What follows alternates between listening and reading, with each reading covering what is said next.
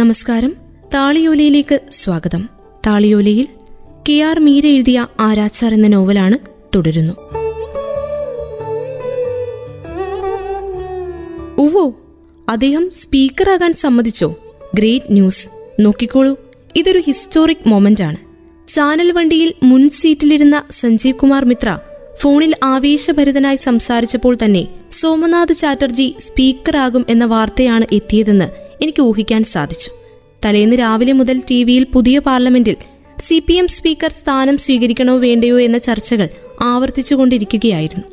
2 ദിവസം മുൻപ് വരെ CPM മന്ത്രിസഭയിൽ ചേരണോ വേണ്ടയോ എന്നതിനെ പറ്റിയായിരുന്നു ചർച്ചകൾ. യതീന്ദ്രനാഥ് ചാറ്റർജിയെക്കുറിച്ചോ എന്റെ നിയമനത്തിനെക്കുറിച്ചോ വല്ലതുമുണ്ടോ എന്നറിയാൻ വേണ്ടി ഈ ദിവസങ്ങളിലെല്ലാം ടി വിയിൽ കണ്ണുനട്ടിരുന്നത് കൊണ്ട് അനുകൂലിച്ചും പ്രതികൂലിച്ചുമുള്ള വാദമുഖങ്ങൾ താക്കുമാക്കുപോലും മനപ്പാഠമായിരുന്നു. രാജഭരണത്തിനു മുൻപേ ഈ രാജ്യത്ത് അധിവസിച്ചിട്ടുള്ള ഒരു കുടുംബത്തിലെ അംഗമെന്ന നിലയിൽ അധികാരത്തിന്റെ ഉപകരണങ്ങൾ മാത്രമാണ് ഞങ്ങളെ പോലെയുള്ളവരെന്ന് താക്കുമ ആരോടുന്നില്ലാതെ ആവർത്തിച്ചു. ജയിലൈജിയുടെ ഓഫീസിലേക്കുള്ള യാത്രയിൽ നരച്ചൊരു സൽവാർ കമ്മീസ് ധരിച്ച് മുടി 2 പിന്നിയിട്ട് പിൻസീറ്റിൽ അസ്വസ്ഥതയോടെയും അപമാനത്തോടെയും കൂനിപ്പിടിച്ചിരിക്കുമ്പോൾ സോണിയാഗാന്ധി ആകട്ടെ ജ്യോതി ബസു ആകട്ടെ പ്രധാനമന്ത്രിയാകുന്നതും ആകാതിരിക്കുന്നതും തമ്മിൽ എനിക്കൊരു വ്യത്യാസവും അനുഭവപ്പെട്ടില്ല. സോമുദ ലോക്സഭാ സ്പീക്കറാകാൻ സമ്മതിച്ചു. ഇന്നലെ മുഴുവൻ ചർച്ച നടക്കുകയായിരുന്നില്ലേ? പക്ഷേ വൈകിട്ട് 6:30 അവർ അത് അനൗൺസ് ചെയ്യുകയുള്ളൂ. സഞ്ജീവ് കുമാർ പിൻസീറ്റിലിരുന്ന എന്നെയും അച്ഛനെയും തലചരിച്ചു നോക്കി. ജ്യോതിബാബു അന്ന് ചെയ്തത് പക്ഷേ മണ്ടത്തരമായി പോയി. അച്ഛൻ മീശ തടവി പുറത്തേക്ക് നോക്കി മന്ത്രിച്ചു. പിന്നീട് വിടർന്ന ചിരിയോടെ സഞ്ജീവ് കുമാറിനെ നോക്കി. കേട്ടോ സഞ്ജു ബാബു, എഴുതി വെച്ചോളൂ, എന്റെ മരണത്തിനു ശേഷം എന്റെയും ജ്യോതിബാബുവിന്റെയും നാമവും ജീവിതവും ഭാരതത്തിലും മുഴുവൻ ലോകത്തും അനശ്വരമായി തീരും.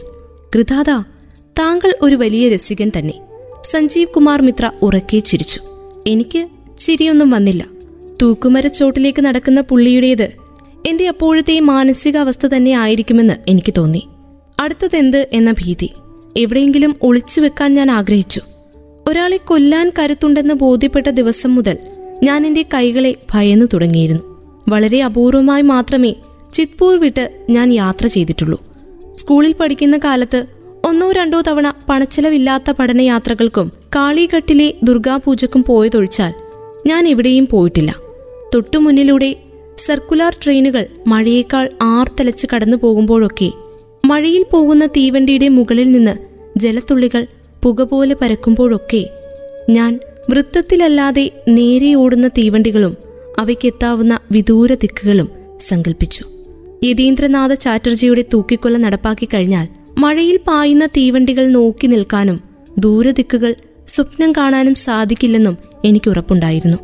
എല്ലാം തകരുകയായിരുന്നു. എന്റെ ജീവിതം, ശരീരം, എന്റെ ഹൃദയം. അയാൾ വേദനിപ്പിച്ച ഇടത്തെയും ആറിടത്തിനുള്ളിൽ വിടരാൻ വെമ്പിയ താമരമൊട്ടുപോലെയായിരുന്ന എന്റെ ഹൃദയം. സഞ്ജീവ് കുമാർ മിത്രയുടെ വണ്ടിയിൽ നല്ല തണുപ്പുണ്ടായിരുന്നു. താക്കുമായുടെ കാൽ തൊട്ട് തൊഴുത് രാമുദായോടും അമ്മയോടും യാത്ര പറഞ്ഞ് വണ്ടിയിൽ കയറുമ്പോഴേക്ക് വിയർത്തൊലിച്ചിരുന്ന എനിക്ക് ആ തണുപ്പ് ആശ്വാസകരമായി അനുഭവപ്പെട്ടു. ക്യാമറാമാൻ ചൂണ്ടിക്കാണിച്ച ഇടങ്ങളിൽ ഞാനും അച്ഛനും ഇരുന്നു. വണ്ടി ഓടിത്തുടങ്ങുന്നതിന് മുൻപ് തന്നെ ക്യാമറാമാൻ ഞങ്ങളെ ഷൂട്ട് ചെയ്തു തുടങ്ങി. എനിക്ക് ക്യാമറ കണ്ടിട്ട് ഒരു വികാരവും തോന്നിയില്ല. മറ്റുള്ളവരുടെ കണ്ണിൽ ഞാൻ എങ്ങനെയാണ് കാണപ്പെടുന്നതെന്ന് ആദ്യം തിരിച്ചറിഞ്ഞ നിമിഷം മുതൽ എനിക്ക് എന്നെക്കുറിച്ചുള്ള എല്ലാ അപകർഷതാബോധവും മാറി.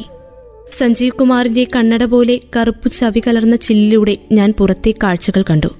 ഞാൻ അതുവരെ കണ്ടിട്ടില്ലാത്ത നഗരം എന്നെ നോക്കി വായ പിളർന്നു.